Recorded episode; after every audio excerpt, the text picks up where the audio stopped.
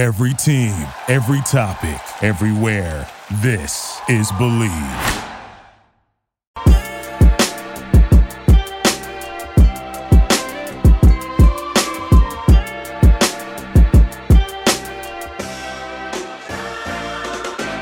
What's up, everyone, and welcome to another edition of Bleav in Falcons. I am your host, Will McFadden. On today's podcast, I will be joined by AtlantaFalcons.com beat reporter Tori McElhaney. She's a friend of the pod. She's been on a few times so far, and we are going to just dive deep into the last couple of days of Falcons minicamp. A lot of insights. It's, you know, kind of, it means some things, it doesn't mean other things, but it's really the first time that all of the team is supposed to be back together. There were some absences, but by and large, everybody is supposedly at the facility. Those absences just have to do more with players either recovering physically from surgery or in the case of Cordarrelle Patterson, it just seems like the team is willing to, you know, give him a little bit more time off, kind of keep him on the shelf, do some other ways of preparing him that don't involve kind of roughing up his body needlessly at this point in the season. And I say needlessly because there really isn't a ton to be gleaned from this time of year. it, it is a very, very early part of the process. They're just trying to get everybody on the same page. They're trying to set the tone for the season. Um, and you're going to hear Tori and I kind of talk a little bit about that, but there are some nuggets that you can learn. Uh, so she will have a lot of the insights from the coaching staff, from the players, but I just want to touch really quickly on kind of the two positions that I am most acutely watching over the next several months. I mean, obviously, that we're going to have a down period here, but the Falcons have said that they're going to make some roster moves if they feel that those roster moves can be made, you know, smartly and will benefit their team and their roster. The two positions, edge rusher, and I mean specifically kind of the outside linebackers in this 3 4 look. I think that Arnold Ebiketie certainly was drafted with the role in mind of him becoming a starter one day. Whether that is at the beginning of this season is, I think, a question mark. It looks like, as of right now, and, and Tori and I get into this a little bit later, but Lorenzo Carter and Ade Ogundeji were kind of getting what would amount to the reps with the ones in minicamp. Again, that means less than nothing at this point, but it's so difficult, I think, to hit on truly impactful pass rushers. There are some ways that you can manufacture a pass rush, right? You can be very blitz heavy, Dick LeBeau style, just we're going to light them up and come from kind of everywhere. Dean Pees was alluding to that last year when kind of saying, you know, quarterbacks aren't going to know where we're coming from. We're blitzing from the heavens, all of that stuff. You do that when you don't necessarily have the talent to win one on one. And finding elite pass rush talent to do that is really, really hard. So nowhere else on this roster, I think, could the Falcons put themselves ahead of schedule, maybe outside of quarterback, obviously. But if they are able to find something with these outside linebackers that that works moving forward, that will put them so far ahead, I think, of what their potential timeline could be. Because then otherwise, you're looking at that taking a big part of your salary cap in free agency, or you're using more high draft capital on one position, hoping that you get it figured out. So it's so important for them to figure that out. The other part on offense, and this is not a surprise to anybody, the interior of the offensive line. Drew Dalman, Matt Hennessy seem to be rotating throughout minicamp. Again, that doesn't mean a whole lot at this time of the year, but it does mean that they do want to keep both guys involved. They want to keep you know both guys getting some similar looks, opportunities, so that they can evaluate and have something going into training camp to know as a baseline where these guys are. Jalen Mayfield as well it seems I feel like he's going to really get a real run at a at a kind of redo season because I do think the coaching staff understands that he was put in a very very tough spot, but they wouldn't have kept putting him out there if they didn't believe that there was something there for him. So Jalen Mayfield, Drew Dalman, Matt Hennessy, those guys are going to be really under the microscope. I think once the pads come on in training camp, and it'll be interesting to see how they respond to that. So that was a little bit of a preview of a much better, uh, in depth conversation that I am about to have with Tori McElhaney. So we will get to that right after this. Our partners at BetOnline continue to be the number one source for all your betting needs and sports info. Find all of the latest odds, news, and sports development, including this year's NBA Finals, NHL Finals, Major League Baseball. The US Open is going on. You can find odds for that, including the latest fighting news and even next season's early NFL futures. So head to the website or use your mobile device to sign up today and receive your 50% welcome bonus on your first deposit. Again, guys, that's a 50% welcome bonus on your first deposit. Just use our promo code BELIEVE, that's B L E A V, to get the bonus and get into the action.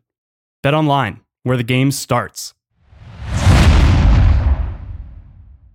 We've got Tori McElhaney, the beat reporter for AtlantaFalcons.com, the co host of Falcons Final Whistle, and a sad BTS fan. Tori, you survived minicamp. How you doing?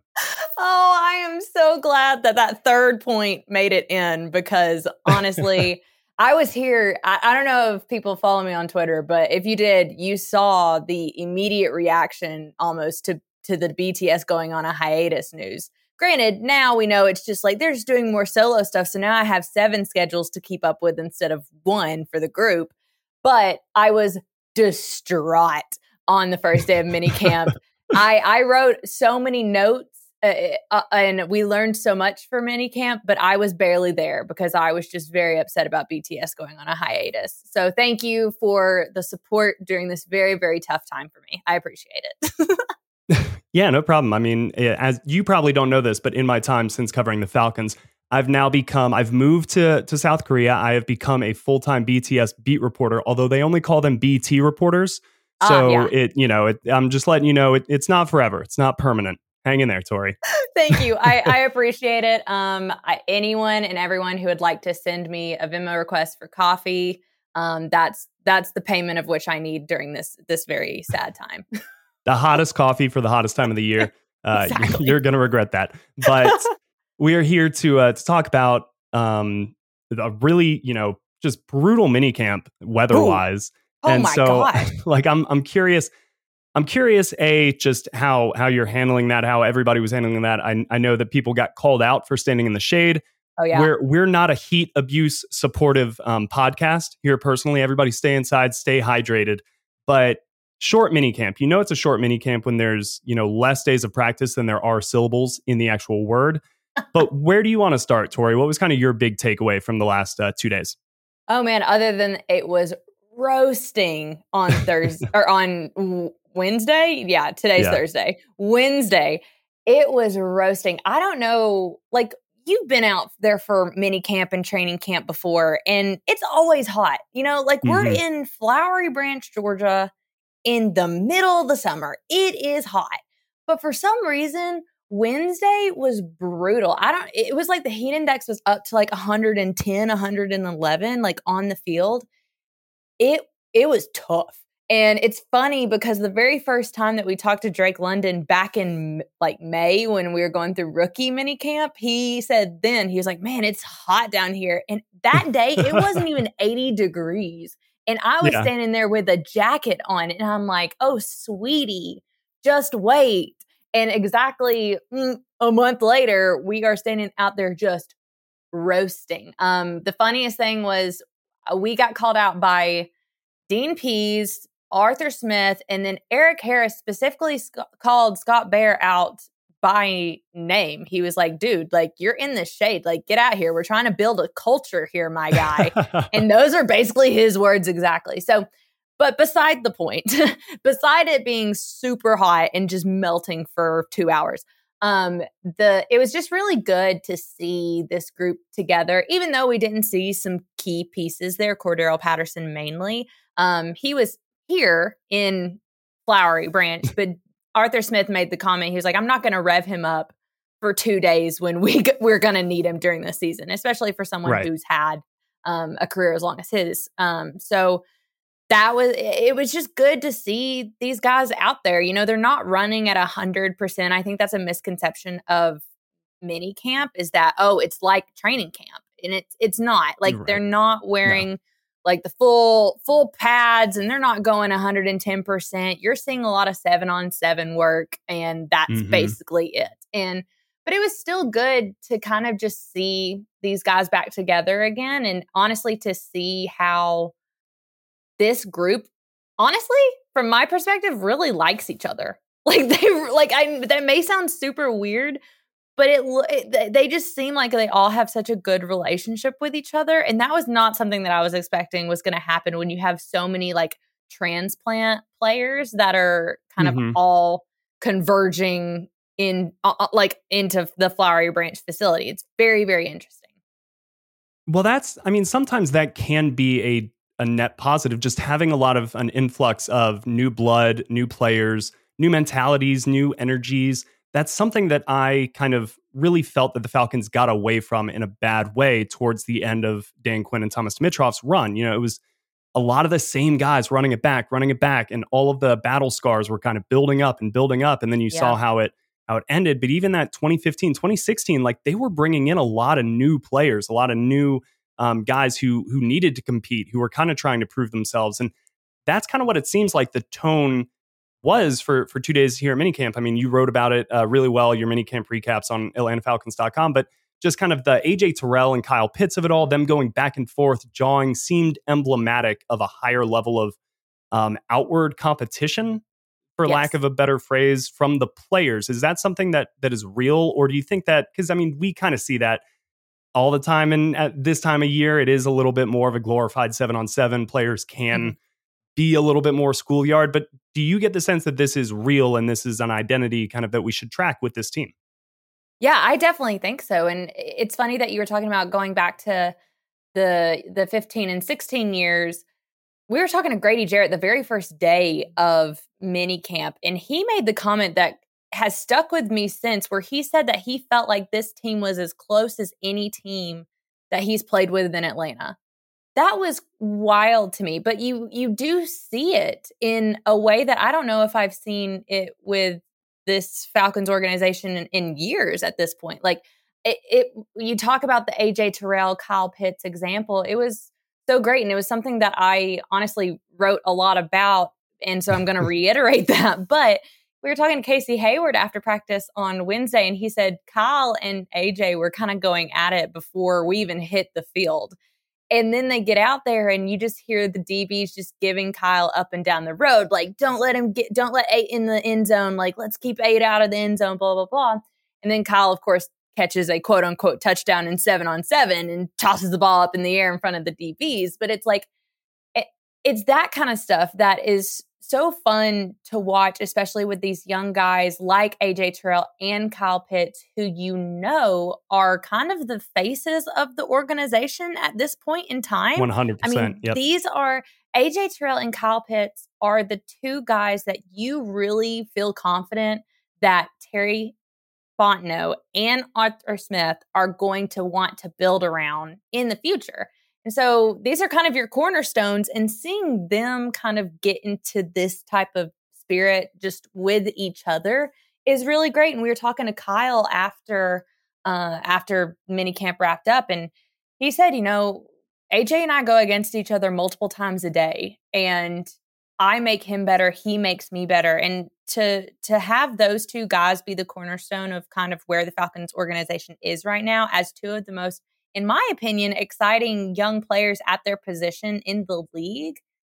It's really good to see. And I, I, I try and tell people it's like that's what you need to lean in on this yeah. year is that aspect of this team and where it goes. Like try and think more big picture about how Kyle Pitts and AJ Terrell are going to continue to be an important part of this organization in 2024, 2025, yes. et cetera, yeah. et cetera. You know, like let's think a little bit more big picture than just being like, oh my gosh, like this is not, we don't know who anyone on the team is anymore and and this is going to be a tough season all that may be true and eh, you know you take that as it comes but know that there still are guys around here who do want to see this transition into something i think aj terrell said it best um, when he was on our podcast, he was like, I asked him, I was like, what's one word to describe 2022? And he said a marathon. And I was like, you know, sometimes when you hear somebody say something, you're like, that's perfect. Like, that's going to be my lead in like every story that I write. But he said that, and I thought it was so great because I, I think he understands like this is a process of an organization. Yeah. This isn't a, a dead sprint in 2022. That's not how they're playing this. They're playing this like a marathon. Yeah, I mean, the Rams last year were in a dead sprint. Everything they yes. did last year was to win a Super Bowl. The Falcons, this is a season of answers. You've got a lot mm-hmm. of questions. You need to figure out who are going to be your answers. And one of the things that I love about the AJ Terrell and Kyle Pitts kind of matchup, especially not that they're two former first round picks or, or whatever, but the number of times that we got asked over the years, uh, or not that we got asked, that we asked kind of uh, the corners on this team, guys that they would bring in, um, free agents, draft picks, all that stuff. You know, how does going against Julio Jones and Calvin Ridley in practice every day make you better? Mm-hmm. Julio Jones didn't really do anything in minicamp, not in like seven yeah. on seven or 11 on 11 drills. Calvin Ridley, I mean, kind of did, but it, it's different when you're getting truly iron sharpening iron in AJ Terrell, who was a top three corner in the NFL last season, and Kyle yeah. Pitts, who set all time rookie tight end records. Like that is true best on best. And so I think that those two guys setting the tempo, it seems, is is very impressive. Um, but one of the key storylines I think coming out of minicamp, not that I almost even hesitate like making a whole big hullabaloo about like OTAs and minicamp because you know, like you said, you they're running around in shorts and yeah. t-shirts. Yeah, it's like we're not getting anything. But when Arthur Smith says that Desmond Ridder is light years ahead of most young quarterbacks in terms of playing from the neck up, like that's as much of a headline as you could hope to get out of a mini camp practice. So, what were your thoughts when he said that? It, I I say that on the one hand because that's important, but then mm-hmm. he also kind of added a little bit earlier. You're hoping the physical things you see at times catch up, and, and so that seems to be the dichotomy. Certainly, he's uh, him being ahead of the curve mentally is a is a big big positive. But how do you stack that with what you've seen from him physically on the field? Yeah, I, I thought that compliment spoke volumes about Desmond Ridder's football IQ for one but also, Arthur Smith is very cognizant of what he says to the media. And to pay a compliment like that to Desmond Ridder, I felt like that should have been talked about a whole, whole lot because that's not something that happens every day that Arthur Smith pays someone that type of compliment. Um, and to be completely honest, eh, talking to Desmond Ridder, you can feel that confidence that he that Arthur Smith was kind of talking about in in terms of his football IQ. We were talking to him one, uh, I think it was the first day of camp, and someone asked him like how, like what was the difference? Like what what's something that he thought would be different making the jump to the league? And he said he was like, I thought it'd be more difficult to get the scheme. He was like, I, mean, I thought what an like, answer. What an answer, right? Like he was like, I thought that it was going to be a lot harder to like understand the scheme and get the install in and everything. But he was like, but I feel pretty good about where I'm at. And I mean, I, I feel like I understand this really well. And for a rookie like Desmond Ridder, who's a number 74 overall pick, to say that I thought was just as uh, important to hear as Arthur Smith kind of reiterating that he uh, like he feels that way about Desmond Ridder. And someone asked like why he felt that way or what Desmond shows that that like makes it seem that he is light years ahead. And he said he commands the huddle.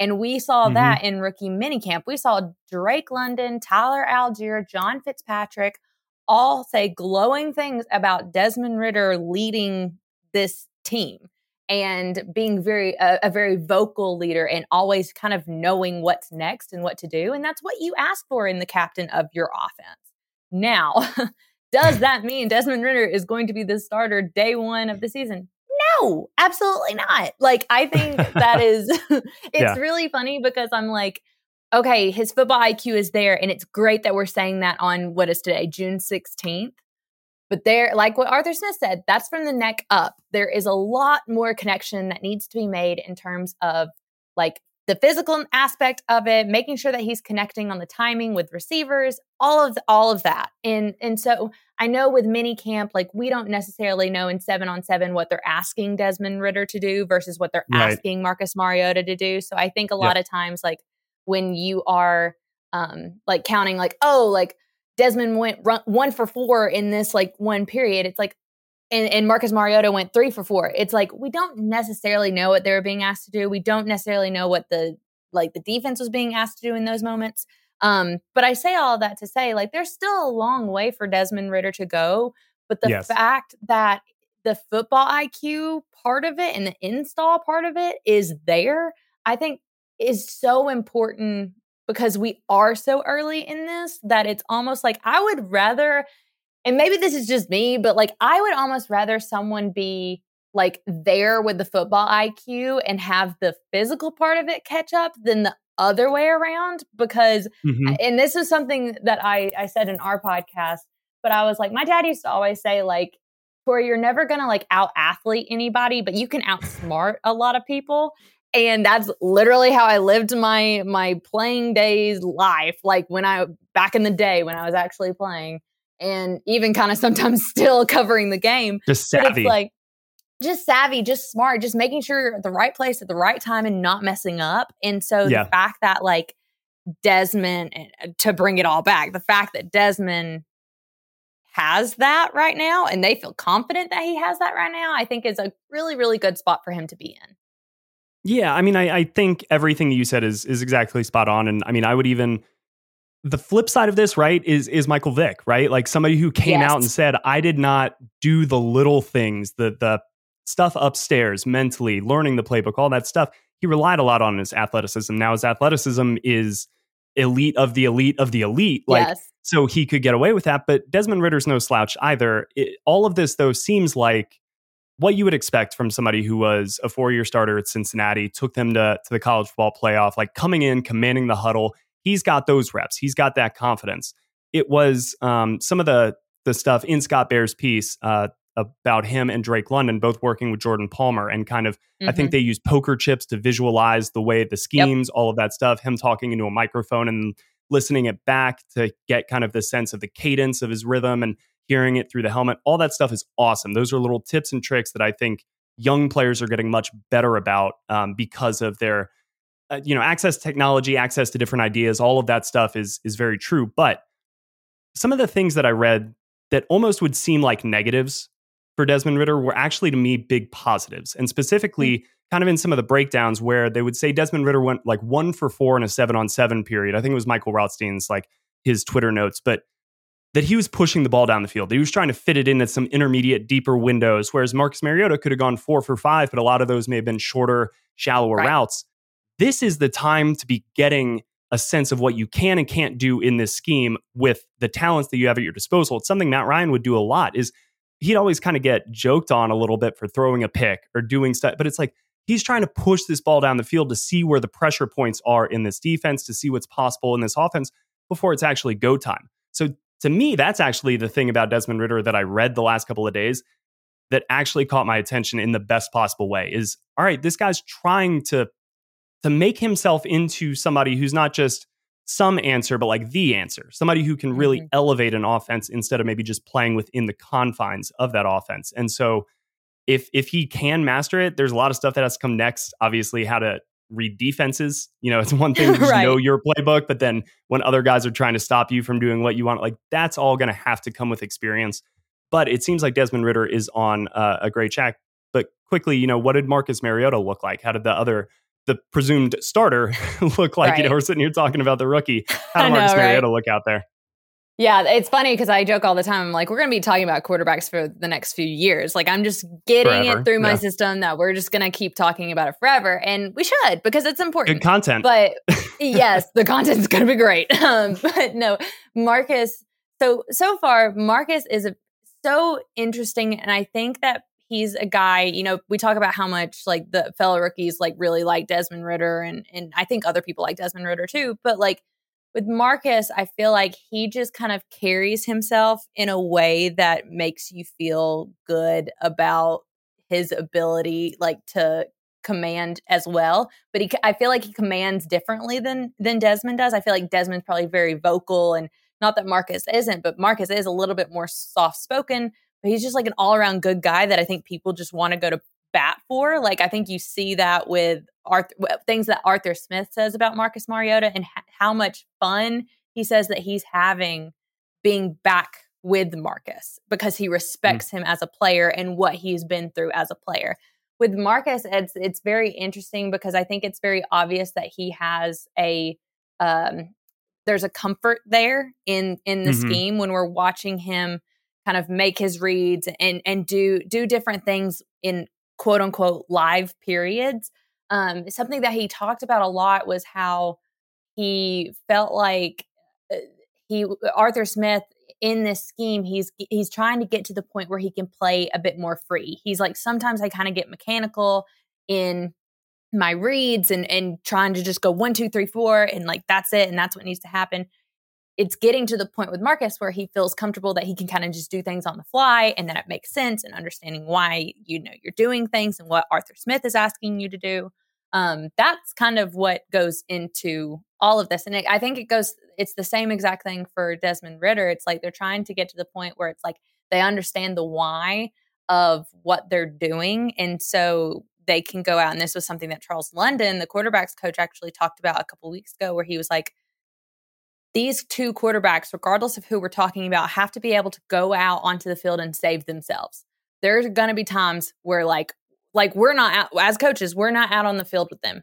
They have right. to save themselves. That is something that Matt Ryan, I feel like, does better than almost anyone. He knows how to save himself in a situation, in a play in non-obvious ways. Yeah, exactly. Yes, and in his command of the offense, etc. But it's now getting these guys to be able to do that in their own way, not in Matt Ryan's way, in Marcus Mariota's way. And so um, I, I, think it's going to be a really good challenge to see what happens, particularly with Marcus. Um, and I, I feel feel pretty good about where they are in terms of the install process. I think I think that's a we're at a good stopping point as we have this like five six week break before training camp starts we'll off also like obviously know more once training camps gets here and we do get to see a lot like guys getting closer to running things at 100% um yeah.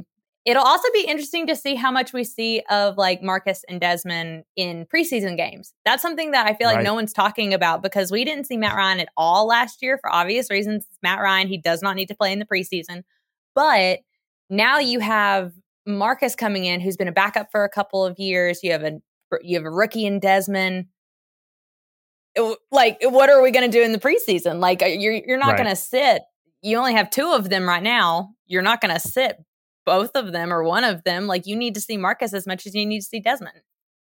Hey, yeah, I mean, I would expect both of them to not probably a true 50-50, but it wouldn't surprise me if um, you know, they give kind of Marcus most of the for like all of the first quarter, most of the second quarter, then see what Desmond Ridder can do in like a four minute drill before halftime, then mm, give yeah. him that halftime, then let him come out for the second half. And then, you know, they may sign kind of a pseudo third string quarterback at some point totally. to just give him that fourth quarter. And then I would flip that and I would go second game, start Desmond, then give Marcus that four minute drill, then let him come out, like do all of that stuff. But uh, again, to shout out Scott here, I, I thought he kind of describes that notion that that you were describing about Arthur Smith wanting Marcus Mariota to kind of play freer a little bit. And and Scott kind of likened that to knowing the sheet music, but then playing jazz, right? Like yes. knowing yeah. the notes and knowing one, two, three, four, five reads, but kind of just having that in the back of your mind and muscle memorying it and then knowing where ultimately everything is supposed to go. But how mm-hmm. you get there can be a little bit different.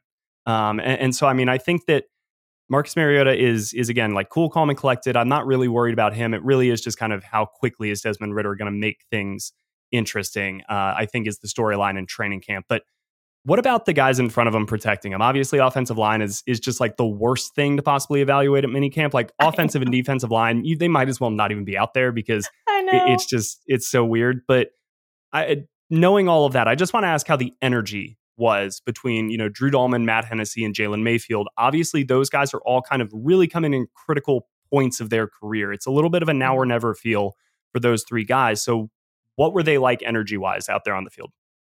Yeah, oh, it was funny because in Arthur's last press conference, I asked him, I was like, you know, we've seen Matt Hennessy and Drew Dalman kind of sharing reps with the quote unquote first team offensive line, which is the team that has Jake Matthews and Chris Lindstrom on it, because mm-hmm. those those two you, you're not worried about.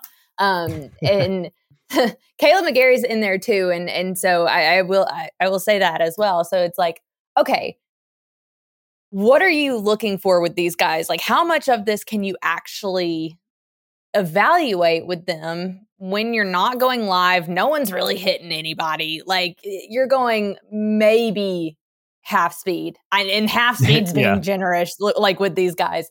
And Arthur was very like honest. He was like, a lot of the things that we're asking of them comes in the classroom, and a, mm-hmm. we are really trying to make sure that their work in the classroom. It's like almost like classroom greater than field, like for the offensive and defensive lines right now.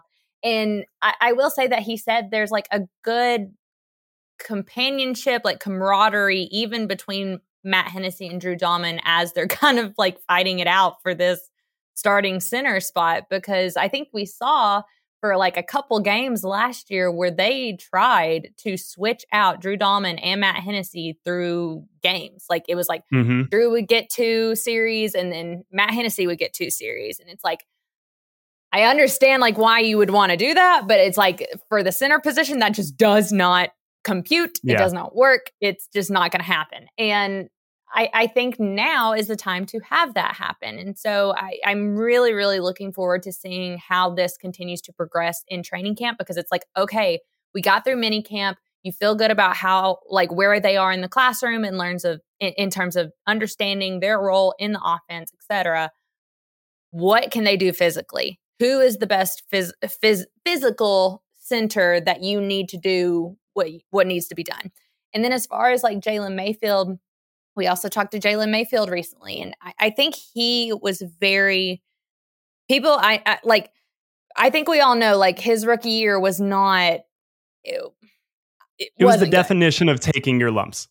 Yes, very much so. Definition of trial by fire, all that kind mm-hmm. of stuff. And we've talked a lot to Arthur Smith in recent months about like how he just doesn't blame Jalen Mayfield or like Richie Grant for quote unquote people saying that they had bad rookie years because he was like, that wasn't the vision.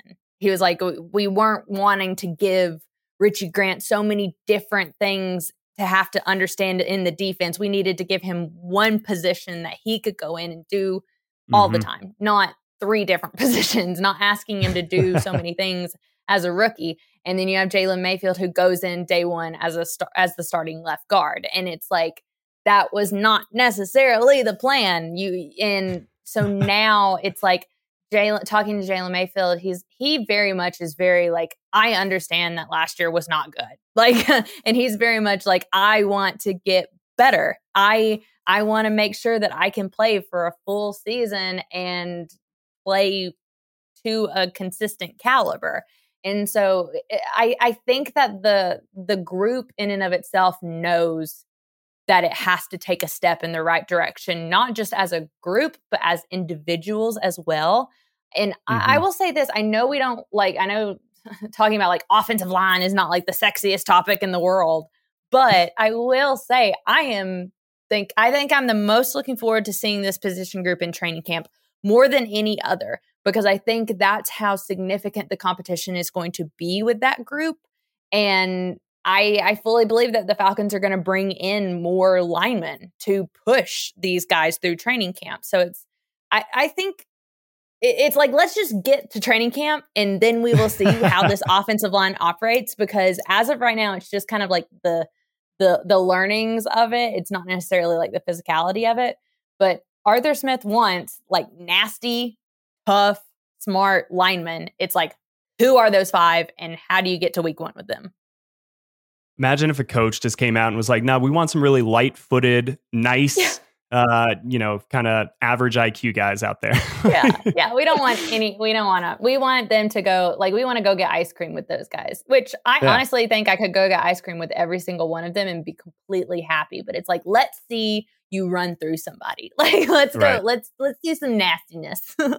yeah, exactly. But I mean, your your answer there was perfect. It's really just there, there's not much to glean from the offensive line at this point. Uh, but I did think it was always telling that they they didn't really invest a, like a one A or even a one B type of uh, capital in an offensive yeah. lineman this offseason, which always spoke to their plan was probably not a one year thing. And and same for. Richie. Like I look at it more as adjustment periods than than year ones. Like that, it was a redshirt yeah. year for both of those guys in different ways. Um, because I think offensive linemen they need to take their lumps in in Yeah. some ways. Uh, but what about Well, if you somebody who- remember, oh, sorry, Yeah. no, it, I was just gonna say, like, you remember, like Dan Quinn would say all the time, the position that makes the biggest jump from year one to year two is offensive lineman every time. Mm-hmm. Yeah. He uh, he said that so many times, and I 100% believe that. Like, I I really do because I feel like that position is super. Like almost mysterious. Like I feel like no one actually understands like what goes into being an offensive lineman in this league. Well, I remember, I mean, Thomas would always say that kind of just the way the the gap between the way that offensive lines were coached at the collegiate level and what they are asked to do at the NFL level was bigger than pretty much anywhere on the field. And so that Mm, that was yeah. that was part of the learning experience. It's just that what you're being taught is kind of different. And so now you have to figure it out against bigger, faster, stronger, smarter competition. And it's like, Yep. all right, yeah, we, we need to invest a little bit of time in these guys. So somebody who it seems like the Falcons are investing some, you know, time into and, and some different time is is Felipe Franks. I mean, is this like a, a little bit of a mini camp heat mirage that he was doing out there, or is this something that he that will have legs, I think, this fall? And could he be part of the Falcons packages on offense? I mean, I kind of think so. I think Arthur Smith really likes Felipe as like an athlete. And, and it's Yeah. funny too because uh, we were walking around the other day and uh, we were walking out to practice and I saw Kyle Pitts and Felipe Franks kind of walking together. And it's like, you forget that Felipe has the build that he does and that he Yeah, is huge. as tall and long as he is. And it's like, then you see him out there with like standing next to Kyle and you're like, it makes sense. Like it's like, Mhm. okay, Arthur Smith, we see the method to the madness here. Um, and do I think like that he's going to completely like transition to tight end? Not sure. We didn't see him at all like as a quarterback this past like uh mini camp. And Arthur Smith made a good point where he was like, you know, we only wanted to, you know, you you could have gone out and gotten a quote unquote fourth uh quarterback for mini camp and, and tried Right. some different guys out. But why he take was reps like, away from from the guys you need? Exactly. And that's that's what he said. And so and I think that kind of coincides with making sure that Felipe got reps but got them at tight end. And it's funny too because I remember when we had the open practice uh, a couple weeks ago at Mercedes Benz, there were a couple of tweets where people were talking about like Felipe's lining up outside, like, and it was like a really, really big deal on Twitter. And I remember looking at it and I, I was like, what are y'all it, this has been happening. This happened last year. What are we what are we doing here? And i think it's just like the like the level of reps has increased for felipe through like this uh, ota period than it was last year. I think last year it was more just like a a fun like oh like felipe's not wearing a red jersey. Like he's playing Yeah, tight yeah, yeah. end. Like let's see. And now it's almost kind of like this is a real thing that's happening. And i will say this Felipe's got some good hands. You know, he he I, I will like I will say that he has made a couple of really good catches, contested catches in traffic that I've been like, you know what? Like that's interesting. And it, it does make me wonder like how serious they are about like are we going to see packages with Felipe? Like not just like let's run him out there one time, but like multiple times in the series. I I'll be very very interested to know that once we get to like I don't know week 4 of the season. At the very least, I mean, it gives the Falcons offense another wrinkle that defenses would have to prepare for. So there's like some inherent advantage there, but I cannot believe that you just insinuated that people overreact to things on Twitter. I mean, how dare you? Uh, Ah, I'm the worst. As someone who like is like a part uh, literally just opened the podcast talking about how distraught I was about BTS going on a hiatus. no, P- I, I would never call out people for being over dramatic, overly dramatic. good, good. Glad we cleared that up. Um, yeah. But speaking of of over dramatic on Twitter, Olamide Zaccheaus seems like oh you gosh. Yes. think that that either a you're extremely high on him and you're just kind of passing it off, you're deflecting to the coaching staff, or do you really think that the coaching staff is this enamored or not enamored because you know he's probably your third receiver, but like that they really like what Olamide Zaccheaus can bring to this team? They do. They do. I, I swear that Arthur Smith, Arthur Smith would not say that he likes, a, like, specifically call out, like, unprompted that he likes a guy if he didn't. Like, that's the thing. Arthur Smith is so, like, no nonsense that it's not it- him saying that he likes coaching Olamide Zaccheaus. I think people should really listen to that.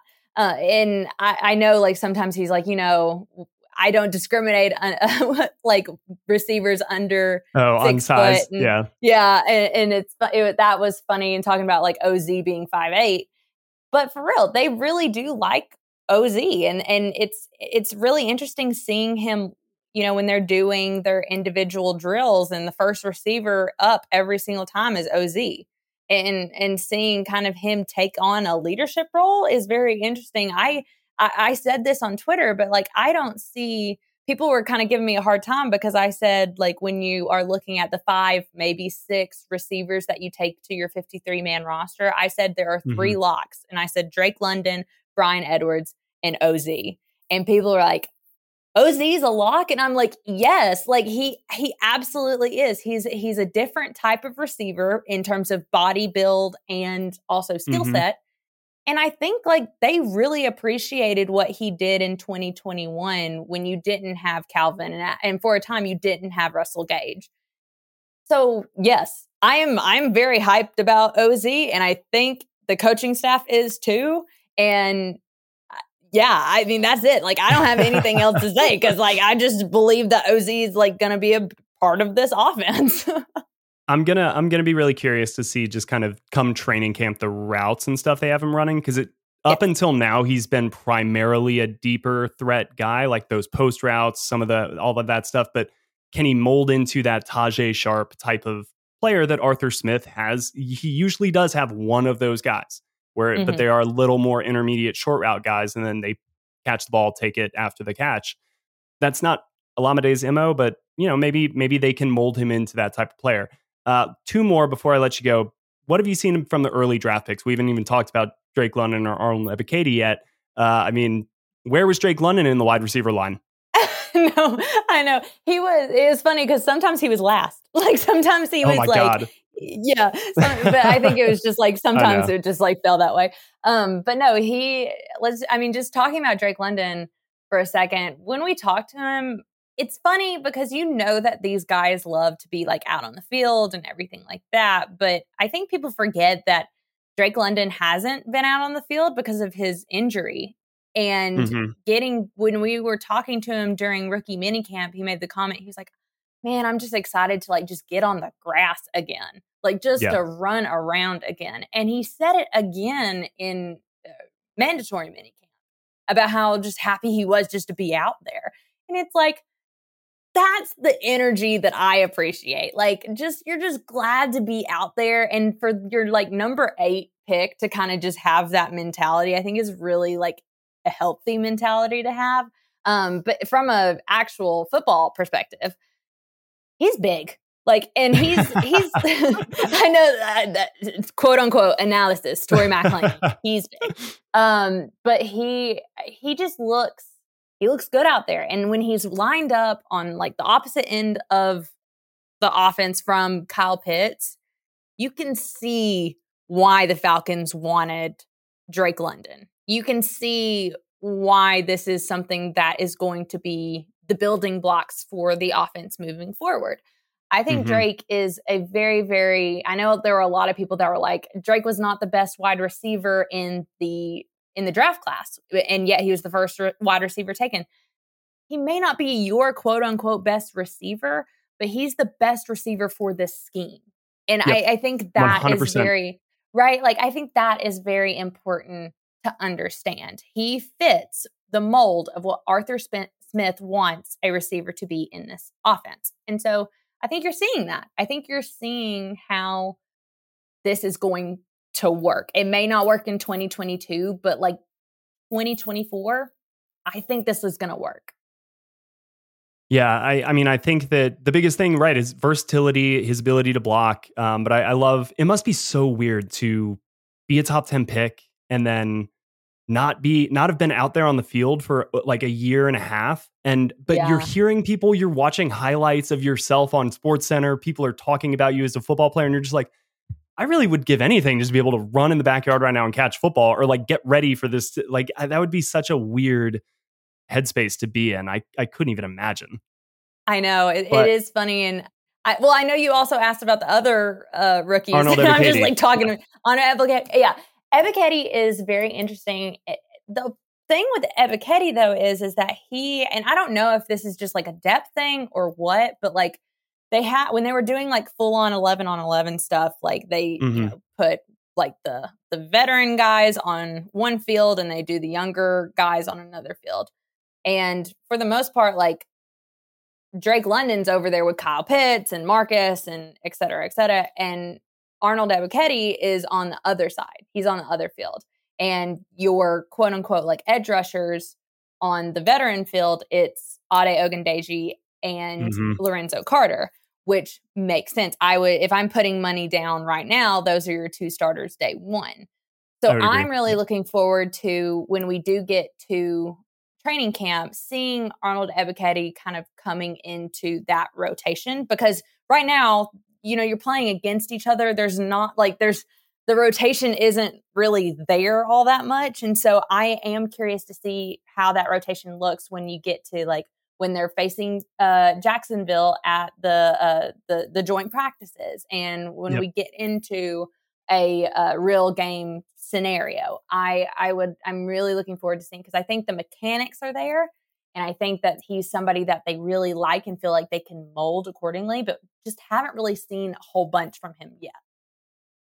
Yeah, and I mean that was even as a player on film, like he wasn't this player who was going to pop one play and then disappear the next. It was mm-hmm. a consistent kind of every play he brought it. Some plays he would have a great move, get to the quarterback. Some plays he'd get lucky, the quarterback would kind of come to him, but like he was always in the right spot because he did that work, right? And, mm-hmm. and so I, I, think that he'll be a player where it, it, may not be that he draws rave, rave reviews every single practice, but that was kind of like AJ Terrell as a rookie. And I'm not going to say that that he's going to be the same type of you know uh, projection here, but it was just like, man, this kid's just good playing and play out. Now he may not flash, but that that means something in this league. And I think Ade Ogundeji kind of fits that bill as well. Um, last one here is any under the radar guys who we have not talked about, who you have not talked about, who you just want to get off your chest and be like, oh, these guys who you don't really know that well, like you should know them.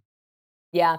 I really like Bryan Edwards. I like Bryan Edwards a lot. I think that he is, uh, we talk about like fitting the mold of scheme. I think mm-hmm. he's going to fit very well with this group. Uh, something that I'm very interested to see happen over the course of the next few months as we get into training camp is which receivers this coaching staff values. Like what type of body type are they valuing? What what type of skill set are they valuing? I'm I, am i am very curious to see kind of how this group like dwindles down as we get closer and closer to the 53 man cuts but what I will say is I don't think Bryan Edwards is going anywhere because well when they trade for him you you know you go out and you get this guy. But I do think that he's made a couple plays where I'm like, okay, he's not going to be someone who's going to go out and have like hundreds of yards every single game. But I think that I trust him to make the plays when they count. And, and mm. finding that in a receiver, I think, is very, very important. Um, so I'm, I'm really jazzed up about Bryan Edwards. I also, I've said this so many times ad nauseum. Like people are probably like, Tori, shut up about this. But like, I cannot wait for to see the AJ Terrell Casey Hayward pairing like in action. Heck yeah, the it's the summer of the secondary on this podcast, Tori. It's the summer yes. of the secondary. Okay. Thank goodness, because the secondary is like my favorite position group on the field right now. Like, you know, we're going through mini camp, so can't take any i can't make any hot takes but like if that's going to be my I, I, will stand that i think like one of the strongest position groups bar none is the secondary on this team i'm very very excited to see them um, in action I'm trying to think if there's anybody else that i'm just gonna honestly it's funny because anthony rush is you know a, the biggest yeah. guy on on this field and i it's funny because this noted punt returner they, Anthony Rush. Right, yeah. So it's funny because I'm like, he was somebody that the they brought in just in the middle of last year, and now yeah, he played well. A, he played well, and then he goes on and he's side by side with Grady Jarrett all the time in minicamp, and I'm just like, who knew? Who knew that this was going to be the guy that was going to like be the not relief of Grady Jarrett because they play together, but you know, like that's I, I'm excited to see what Anthony Rush does kind of like in a full season, in full off season with the Falcons. So there's, yeah. there's three. no, that, that was great. I mean, that that's perfect. And I, I think the Anthony Rush is is notable because obviously mm-hmm. like he's he's the epitome of somebody who came and earned a spot with this team. And now they they clearly have have plans. They want to give him a look. Uh, and he's the type of body that this roster had been missing. And if they can yep. can hit on him, then then that's huge. But Tori, this has been awesome. Uh, thank you so much for joining. Please let everybody know what you've got coming down the pipe. Yeah. Oh my gosh. So we, I'm obviously going to take some vacation time because Heck once yeah. training camp get training camp gets here, like we are going, going, going nonstop until the end of January. So, uh, going to take some vacation, hang out with the fam. Uh, but in terms of work, there's still a lot that we're working on. Like I have um, two more uh, rookie series stories that has kind of mm-hmm. been my passion project over the course of the last eight weeks. Um, how the Falcons decided on X, Y, or Z rookie player in the draft. Uh, we've got Justin Shaffer and John Fitzpatrick coming up in the next two weeks. I'm very excited about those. Um, we've got a, a mini series podcast that we're going to be doing in the coming months that I'm really, really excited about. I can't say like much about it, but it's very, I'm very, very excited about it.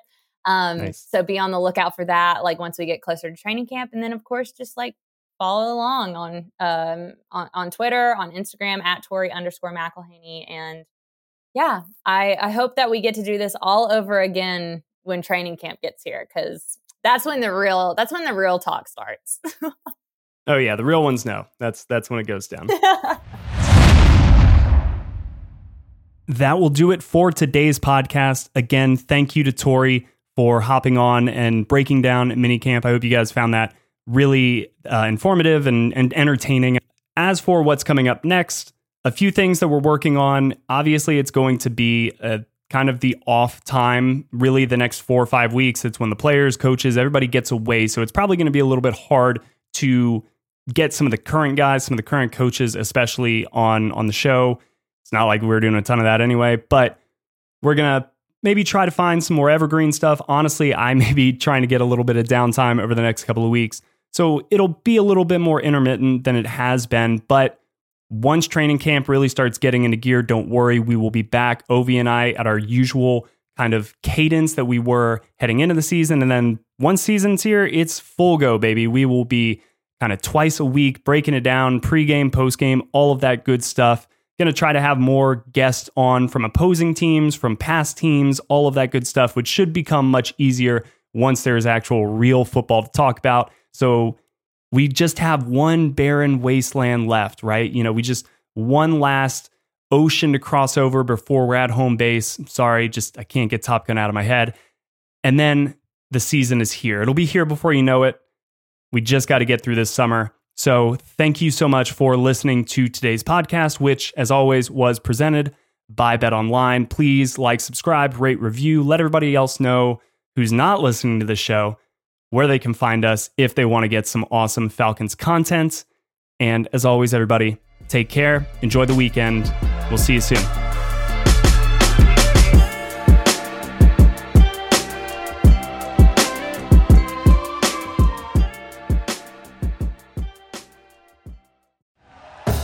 Thank you for listening to Bleav. You can show support to your host by subscribing to the show and giving us a five star rating on your preferred platform. Check us out at Bleav.com and search for B L E A V on YouTube.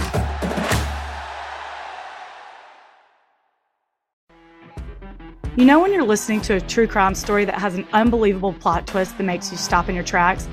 That's what our podcast, People Are the Worst, brings you with each episode. I'm Rachel. And I'm Rebecca. We're identical twins who love true crime cases that make you say, didn't see that coming, and we hate the people responsible for them. Listen to People Are the Worst now on Apple, Spotify, or wherever you get your podcasts.